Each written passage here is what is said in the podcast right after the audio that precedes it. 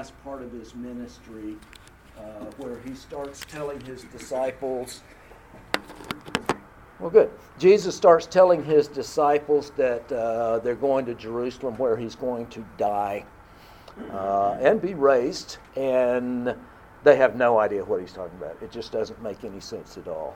And so, um, and it can't make any sense to them until after his death and resurrection. So, what I want to do is just very quickly look through this uh, uh, little sheet that I gave you and look first at uh, what the disciples were expecting and, and what all Jews were expecting, and then what Jesus was doing, because there's sort of two different things. I would repeat, as I did, I think, the last time I spoke, the Jews couldn't believe anything, the disciples of Jesus couldn't believe anything without there being scriptural authority for it. They're the way we are.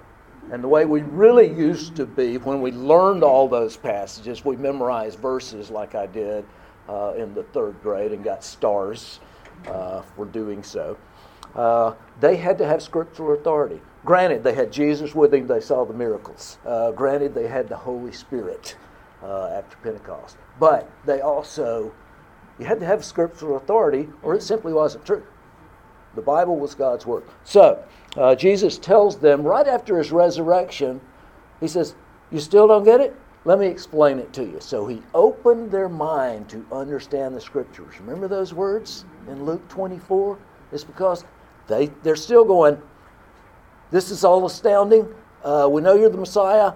What's going on? We don't get it. And so he tells them. Same thing happens in Acts 1, where he spends 40 days with them after his resurrection, but before his ascension. And during that 40 days, what's he doing? He's telling them, okay, now that you've seen what happened, let me explain how this works with the scriptures. All right, so I've given you some of the scriptures. The first one here from Isaiah 11 is what they and everybody were sort of expecting. That is, this uh, descendant of David. He's called here a stump of Jesse, a shoot. The uh, dynasty of David had been cut off. That tree had been, you know, cut off at the ground. But what happens occasionally when you cut off the tree at the ground? it starts living again. You have this branch that starts up, and it'll, it'll grow up again if you get it time. That's what's going on here. So, uh, all of these things here, I've just underlined a few. The Spirit is going to be on the Messiah. Verse 3, he will delight in the fear of the Lord.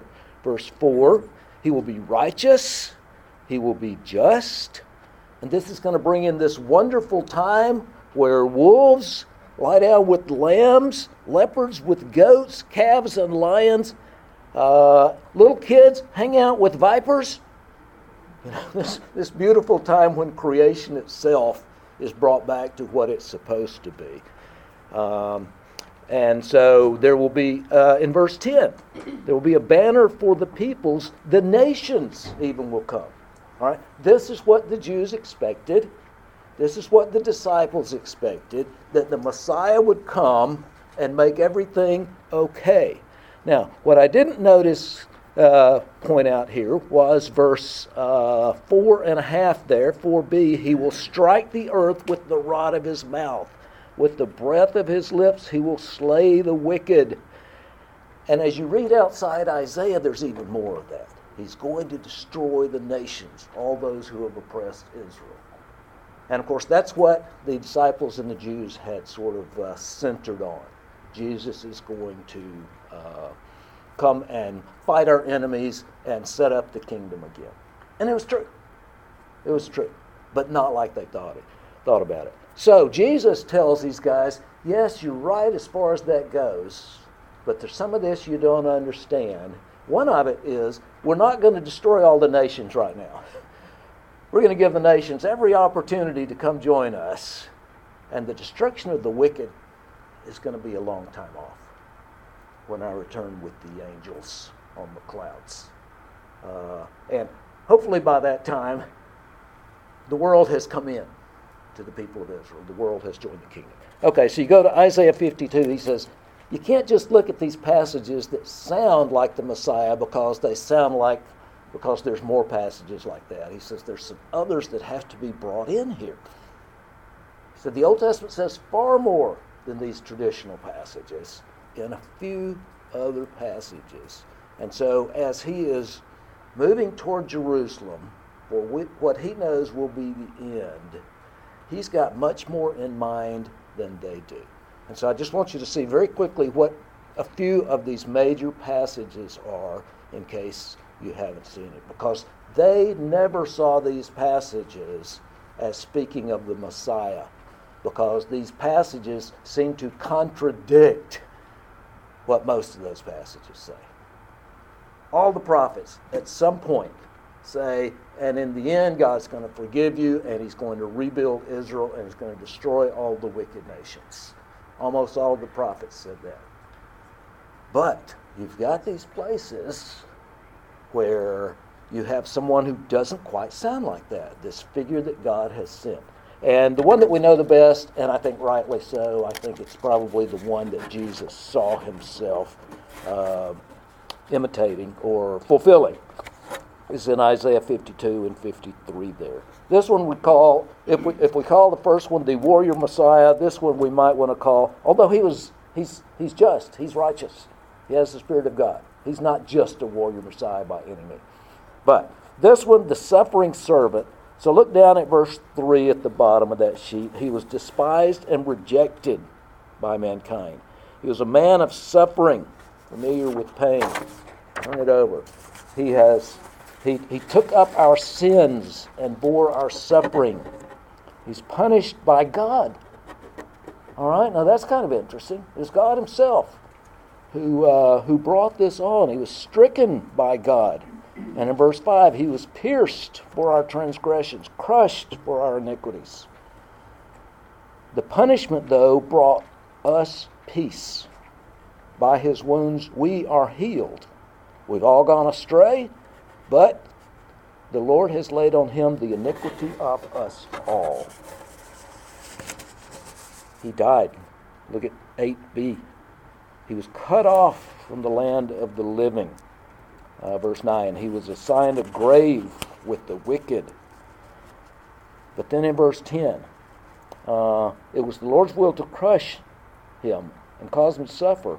Though the Lord makes his life an offering sin, he will see his offspring, that is, he'll be raised, raised from the dead. And the will of the Lord will prosper in his hand after he has suffered. Down at the bottom there, he bore the sin of many and made intercession for the transgressors. As far as we can tell, nobody had read this passage as referring to the Messiah before. Because. Who did they think it was? They didn't know. Oh, okay. Uh, sometimes they identified it with a historical figure who had suffered or whatever. Uh, isn't this fascinating? When we think Messiah, this is what we think about. Yeah. Doesn't say Messiah. It's just the servant of the Lord. Some of them probably thought it was Israel, and it's easy to read it as the whole nation. Well, it's kind of like how we see Revelation. That, that people, may be. Different people have translated, you know, what happens. Yeah. In, Yeah. What's up with the academics not Sorry. acknowledging that this is uh, prophecy of the Messiah? Yeah, we're not going there. Okay. Uh, it's actually a very technical thing. And it's a lot because this doesn't sound like the Messiah either. I mean, it's, it's a lot the same thing that the Jews had back then. No, not the Messiah. Sorry, show me Messiah in there. Yeah. Doesn't say Messiah. Uh, but Jesus says, This is the role that I'm coming to fulfill. Quickly, Zechariah 12, you have this figure who is uh, a pierced one. They will look on me, the one they have pierced, and they will mourn for him. Um, and then in Daniel 7, uh, Jesus' favorite term for himself, Son of Man. I had this vision at night. Before me there was one who was like a Son of Man, like a human, coming with the clouds of heaven. Jesus used that term a lot. Said he would be coming with the clouds. He approached the Ancient of Days and was led into the presence of God, and he was given authority, glory, and sovereign power.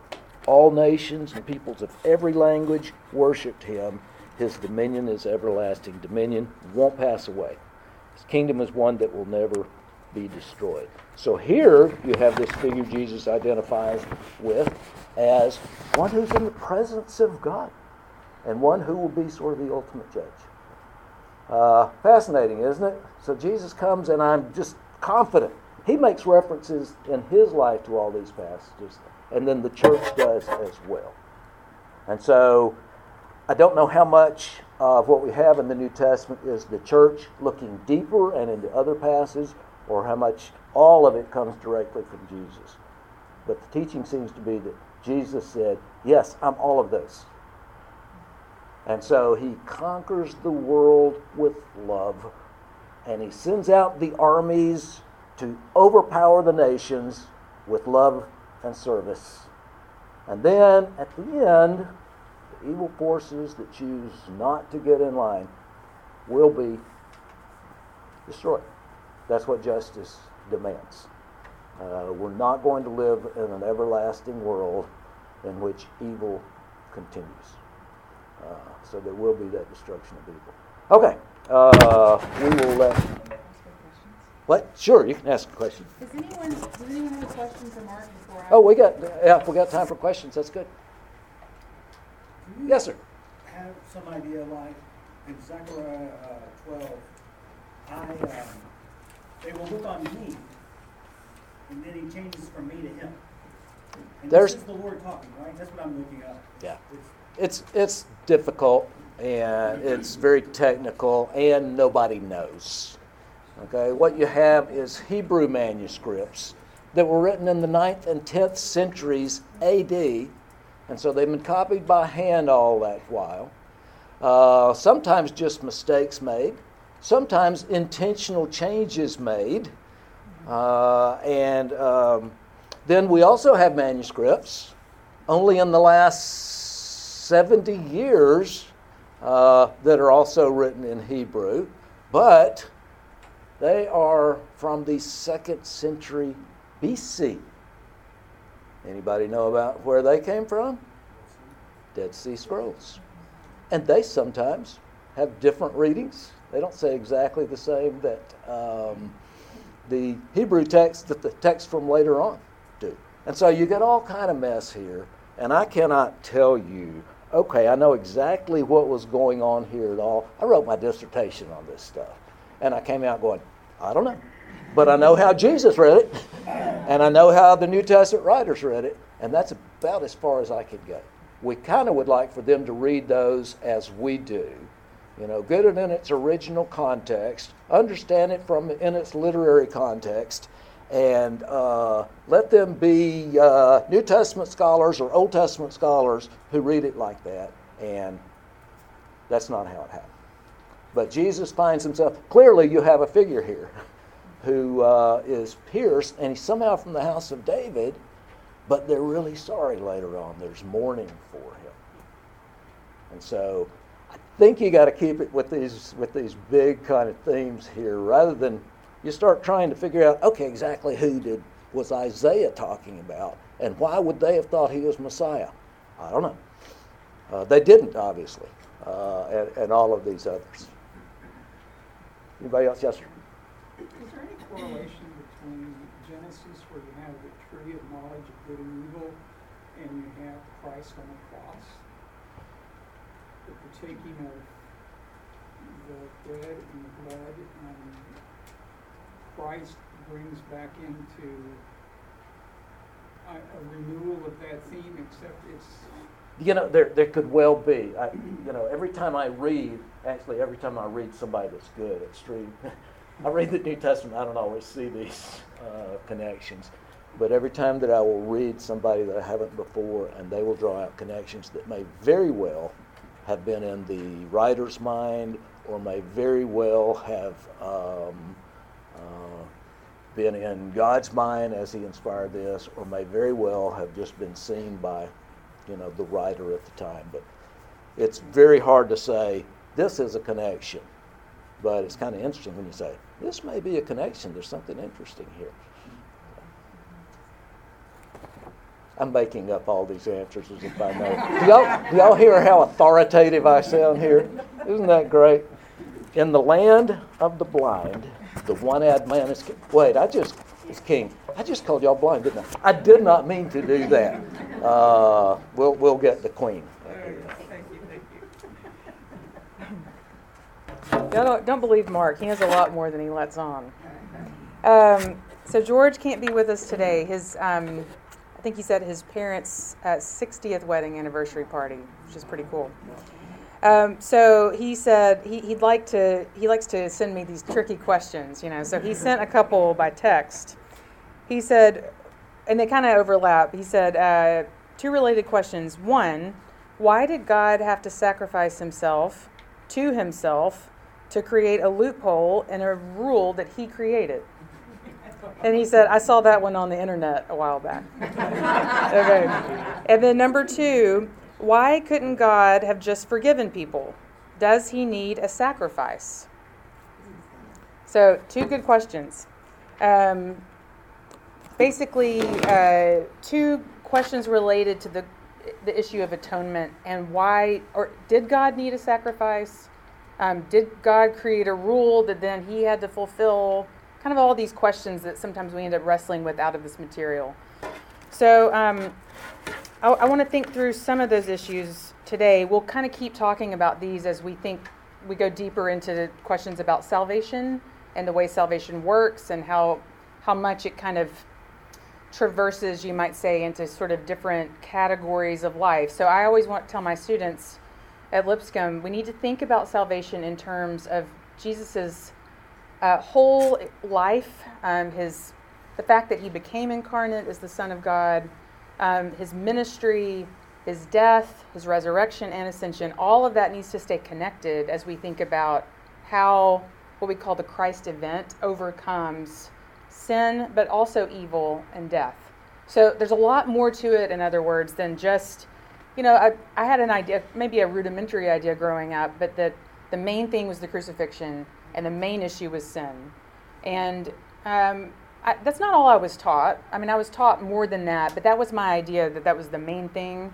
And, but the, the picture in Scripture is much bigger and richer and more dynamic than that. So I think it's important to keep all that in conversation. Okay, so um, one, I want us to kind of keep one scene in mind today as we're talking through some of these issues, and it's the Passover meal scene. Um, we don't have to look at it together right now, but just kind of keep that in mind. And what we have there is, I mean, think about the context for Passover. That's important theologically.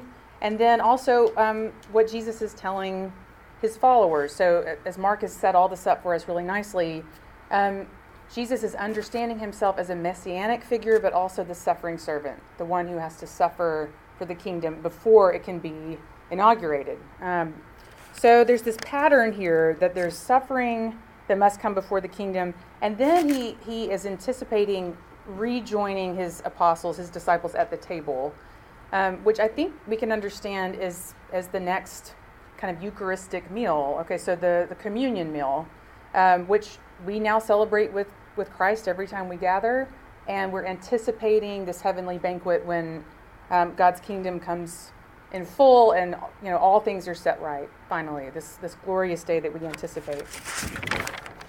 Okay so um, suffering is part of the deal and and death and so how does he interpret his suffering and death is the question um, so he breaks the bread and distributes it saying this is my body given for you do this in remembrance of me and then the cup this is my blood poured out for you for the renewal of the covenant it's really important language there. So he's giving them lenses with which to interpret what's about to happen. Um, so we hear there, um, one, th- this is a gift. He's giving them this gift, his body and blood, uh, poured out for them, given for them. Um, and then, you know, we often hear that in terms of Jesus died for our sins. Um, I don't know if you're like me, but for me, that language was often confusing. Um, it, it, still can be. As it, it, takes me back to this, you know, studying this again, oftentimes. Um, and the more I've studied it, the more I realize this is a remarkably complicated, and but also um, kind of marvelous story. So um, it's complicated because I don't think we understand the fullness of what it means to have been a Jew and what it meant to, for Israel to be anticipating um, some kind of atoning sacrifice. Okay, so that's what I mean by that. It's also simple. Uh, the gospel is always this. It's just this marvelous thing where it's you can you can dive deep into the depths of it for your whole life and study it. But the message is always one that we can all understand, which is God loved us so much that He went to the cross for us, and He's made a way for us to be in relationship with Him. So, um, I think one thing that's helpful is to remember that um, you know this is something actually uh, Josh has been preaching about, so it's helpful. It, it kind of works well with um, what we're thinking of in here. But for us to remember that um, blood, a blood sacrifice in the Old Testament, is a ritual of purification. It's about bringing us before God. We need to remember it's not about the sacrifice itself becoming um, a, a, kind of carrier of sin. Uh, remember the scapegoat. That's what Josh has talked about several times. I think um, the scapegoat was the one that was supposed to kind of bear the sin of the community, and it was sent away into the wilderness. It was not considered pure enough to be sacrificed as a mediator uh, between the people and God. So, um, and then this language of covenant, um, John Mark mentions this, I think, in the reading that was assigned for this week.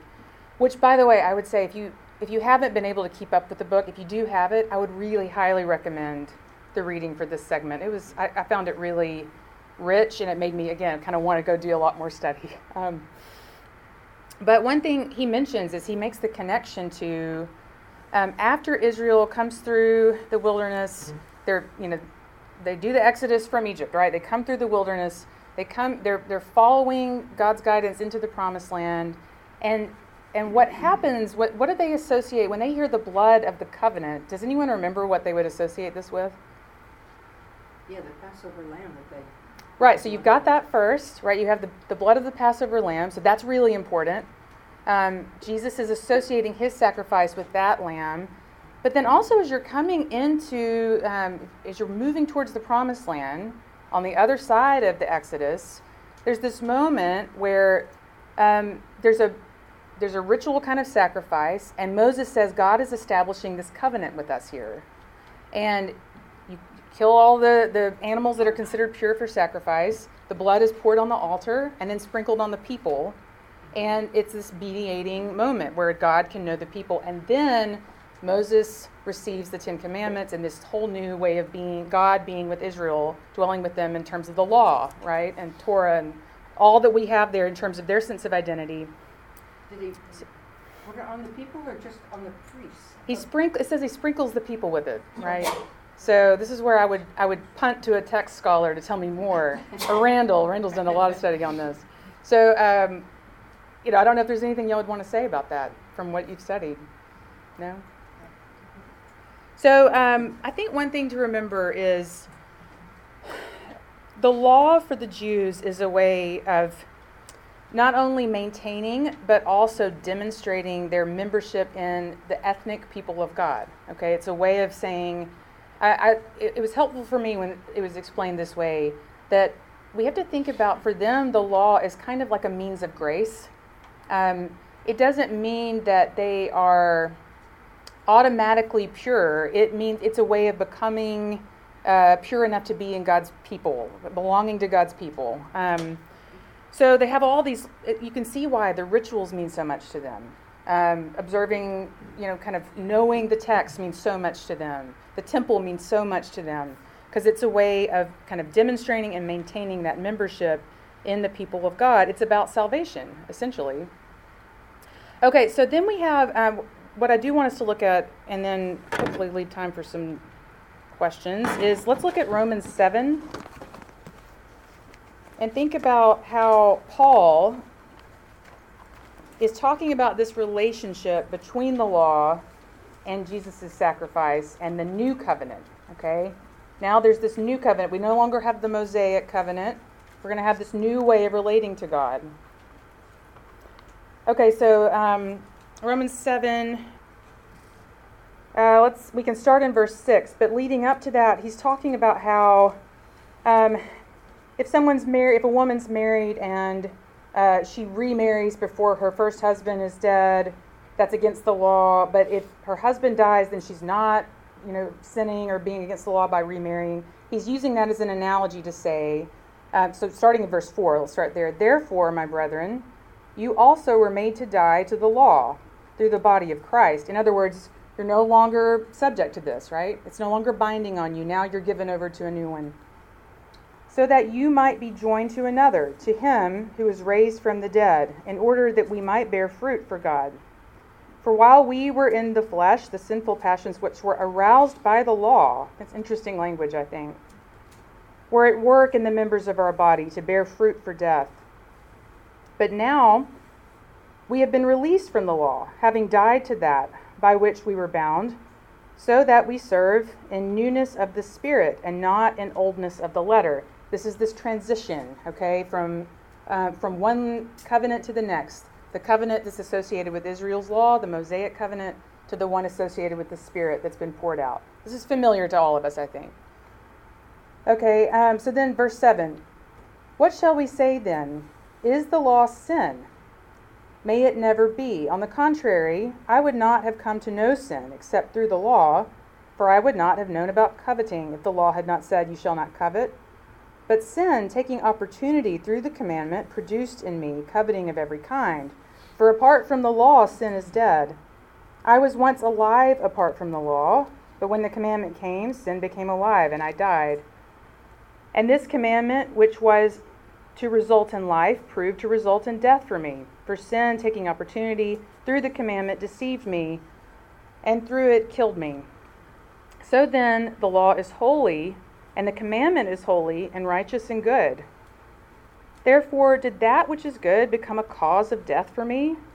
May it never be. Rather, it was sin. That's important. It was sin in order that it might be shown to be sin by effecting my death through that which is good, so that through the commandment, sin would become utterly sinful. And then verse 14, I think, is actually important here too, so we'll stop there. But it says, For we know that the law is spiritual, but I am of flesh, sold into bondage to sin. Okay, so what's going on here? Um, this is complicated. This is a difficult set of passages. But what I want to draw out is there's this interesting piece here that it seems like um, what we have here is the law is not the problem. The picture is that sin is the problem. That's always been the problem. Uh, when Adam and Eve fell away from their vocation that they were given, they brought this brokenness into creation, into their, the rest of their children. And sin is always going to be the issue. God's covenant with Abraham is the solution to sin, and Jesus fulfills that covenant. I think that's such a beautiful thing for us to remember because it's easy for us to skip over that part of the covenant with Abraham as the solution, okay? So it seems like there's even some sort of picture here of the law being given as a place to sort of kind of draw out sin, sort of draws it out. Um, it, it sort of lures sin to this place where it could be condemned um, to the law and thereby to Israel and the world's representative who could fulfill it. So someone has to fulfill, has to be the new Adam. Someone has to fulfill the law. No one could do it because of sin except for the one who was God who became flesh and dwelt among us. So what do we have here? We have this picture that says only God's life can deal with the curse. Only God can really overcome the curse of sin and evil and death. Um, so the law now has been fulfilled. Um, and what happens as a result? Forgiveness for the Jews, and welcome for the Gentiles. Um, so there's, again, this sort of, I think, complicated but beautiful way in which we need to understand what Paul is saying here about the law and about uh, its function is not something that we can just forget about. We have to understand this whole picture of what Israel was anticipating, how it understood itself to realize what Jesus has fulfilled. Um, and so then we look at, um, oh, and I just want to say that language about the flesh can be confusing for us too. Um, it, I think it's just important to know in, in, this context, as I understand it, when we hear something like the inclination of the flesh is to sin, they're, they're talking about the kind of base instincts that we have, um, are the kind of um, you know, lizard brain. I've heard it described that like goes against your kind of better instincts not to sin, right? Your kind of impulse there. Okay, so um, Paul has built this case in Romans that slavery to sin, slavery to sin, is what has prevented us from prevents the Jews from fulfilling the just requirements of the law. And as all Jews know, the Gentiles are in sin, right? Um, and now there's been this fulfillment so that we, uh, you know, the Jews can be forgiven, Gentiles can be welcomed. So then we have Romans 8, 1 through 4. There is therefore now no condemnation for those who are in Christ Jesus. For the law of the Spirit of life in Christ Jesus has set you free from the law of sin and death. For what God has done, for God has done what the law, weakened by the flesh, could not do, by sending his own Son in the likeness of sinful flesh, and to deal with sin, he condemned sin in the flesh, so that the just requirement of the law might be fulfilled in us, who walk not according to the flesh, but according to the Spirit. Okay, so God has done what the law could not do. Um, this just reiterates this point. God's very essence as love overwhelms suffering and sin and death. Um, God's life is what deals with the curse. Um, by sending his own son in the likeness of sinful flesh to deal with sin, um, that's, that's saying here the son comes as a sin offering, as this purifying sacrifice. And as such, he condemns sin in the flesh. Um, so we have to grapple with this complicated picture of Jesus as our representative substitute. Okay, um, he takes on the condemnation of sin by taking on the likeness of sinful flesh. So if you know, one of my students recently raised the question: How are we supposed to understand these texts that say he became sin? Um, and I would like to hear Mark's answer to that. But I, I said I think the best way to understand that is not that he actually became sin itself, but that he took on.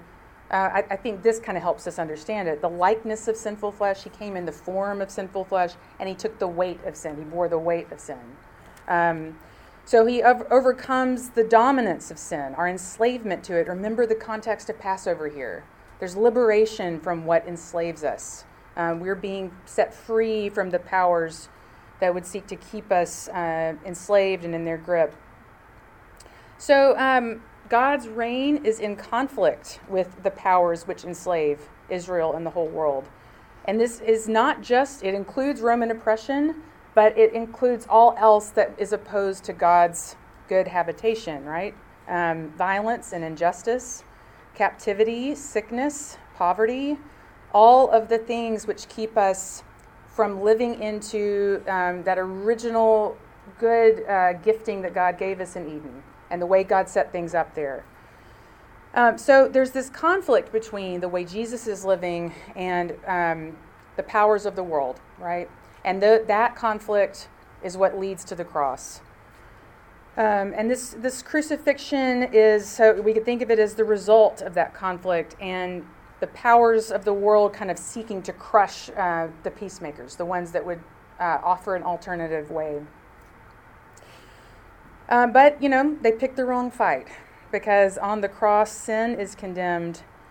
Um, you know, I, I, think I mentioned this last week, but um, I, f- I find it helpful. Some of the some of the oldest theologies unpacking the implications of the atonement say um, Satan thought he was going to win by by bringing this one into death, and what he didn't realize is that he didn't have the right to take this one, and so he took what wasn't his, and um, and then I also love this um, that he couldn't have, there's this other theologian who says he couldn't have imagined that the one that he took was actually God because he couldn't imagine that kind of humility.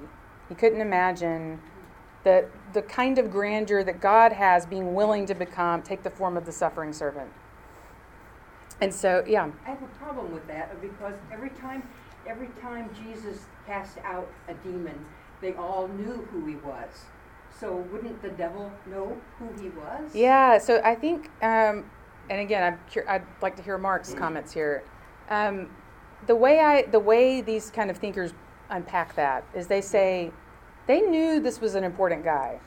They knew he was um, a representative from God. They knew that he was a, a prophet or perhaps even the Messiah, right? This one who, would get, going to fulfill these hopes of Israel But they couldn't have imagined that God Himself could come and live among. That he would do it that way. Yeah, down on the yeah. That's and that's a theory. That's a theory. I don't, I'm not saying it's like the one to go with. I think it's a a, great- that's a- it's an interesting that- thing. good for me. It's something interesting to think about, at least. Yeah.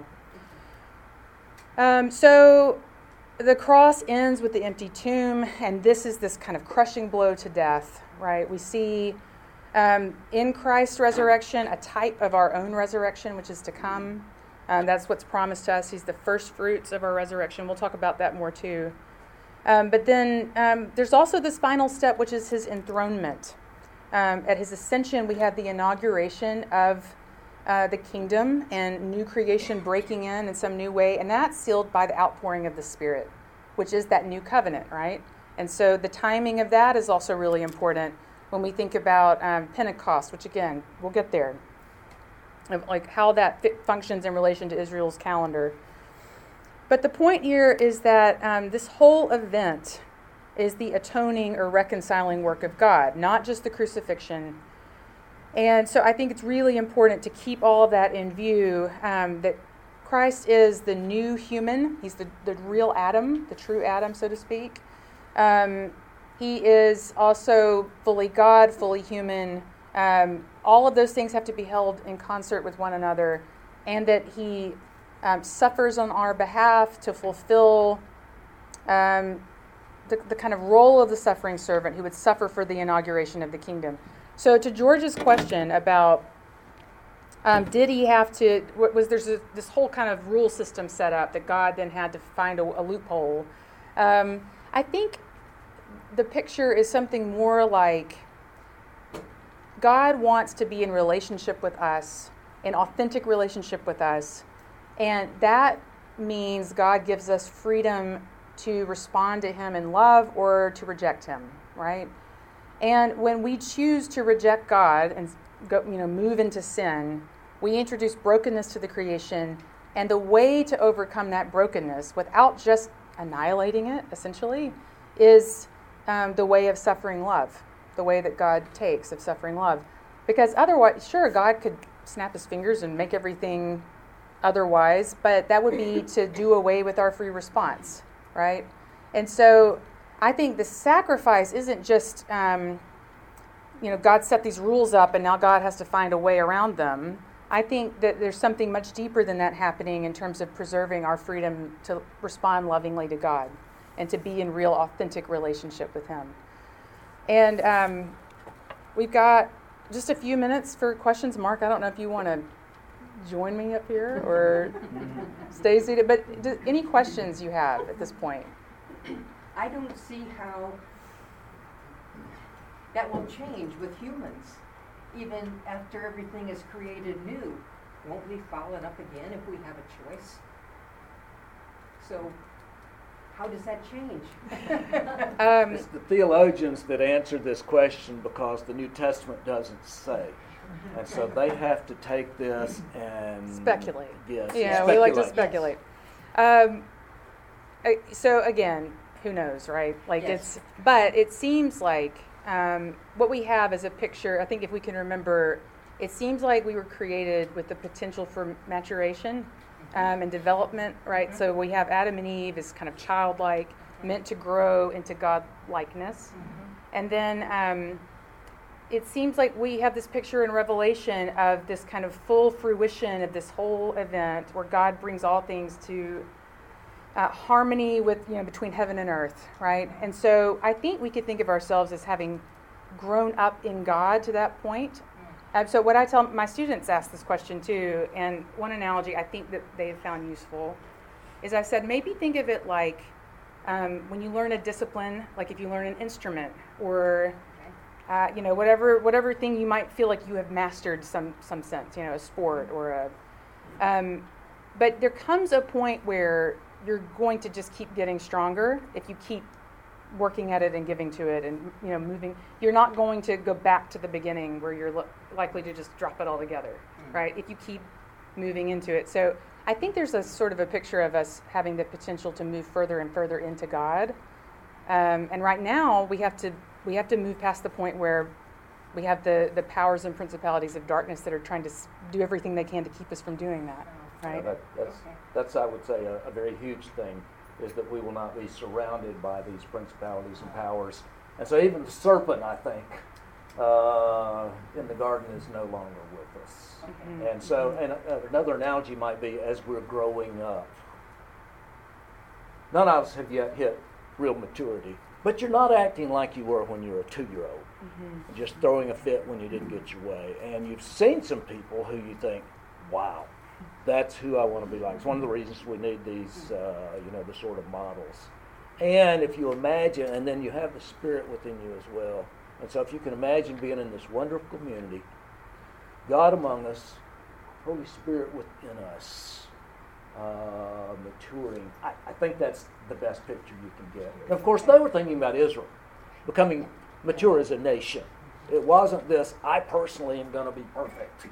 Uh, I think it's, I'm going to be in the right group. And so I, I think sometimes when we think about, well, I will be um, uh, completely unable to do anything that's wrong, I think that might be a little high uh, uh, a reach for us.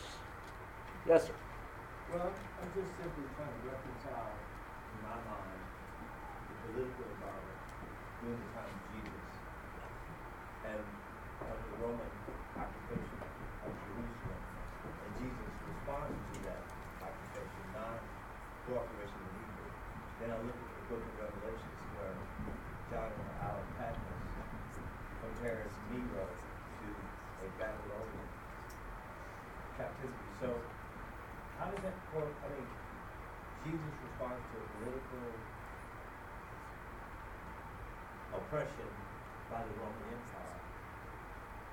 How do we get sin tied into all of that? Hmm. Well, And then, we, we went to Rome in two thousand nineteen, and we visited the Vatican, we visited Peter's, uh, he's buried in Rome, uh, in the, uh, in the Vatican. And we learned that Peter was decapitated upside down on a cross. Most of Jesus' followers were oppressed and killed by the Roman Empire. So how do we correlate a political situation that Jesus responded to to God and, and sin? I mean, Mm. I'm trying to correlate sin with a response to a political situation. Mhm, mhm.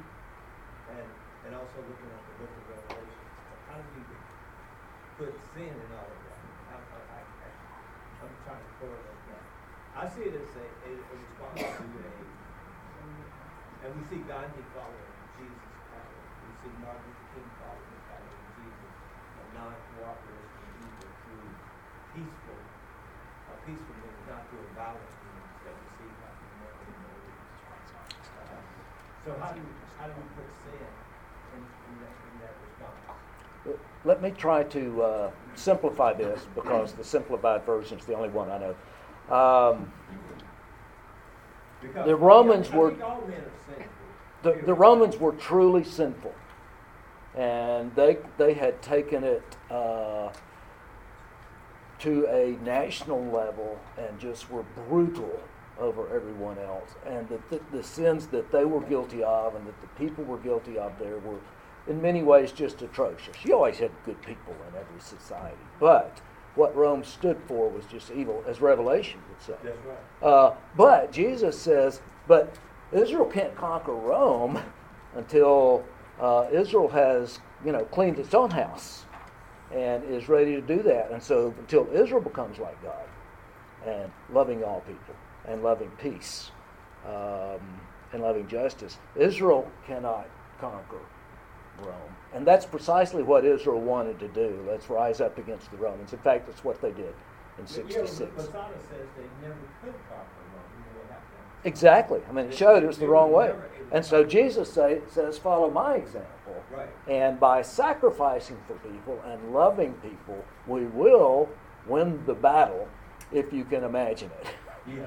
And so that is the only solution, and it was entirely political. That is the only solution for personal and for political victory is the way of Jesus and the way of peace and the way of sacrifice right. instead of violence. Right, I heard Josh Graves said Jesus was not atheist.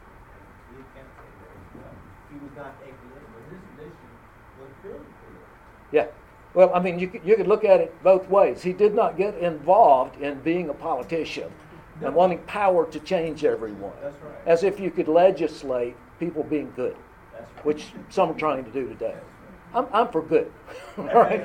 Uh, I'm not against it, but uh, that doesn't ever work. And then punish them when they're not good like you think they ought to be. All it does is continue this spiral Yes, into violence. I'm becoming a pacifist. I, I just can't believe it. I think that's a great answer. I, the only other thing I was thinking is, because that's a, I think that's a really nice way of summing it up, is that um, Christianity outlasted the Roman Empire. Yes, you know. sir. So there's something there, right? And it beat the Roman Empire. Constantine says we're all going to be Christians now. And it's the reason you're here. Although, when they tied it to the government, it became infamous. God bless. All right, thanks. Thanks, y'all.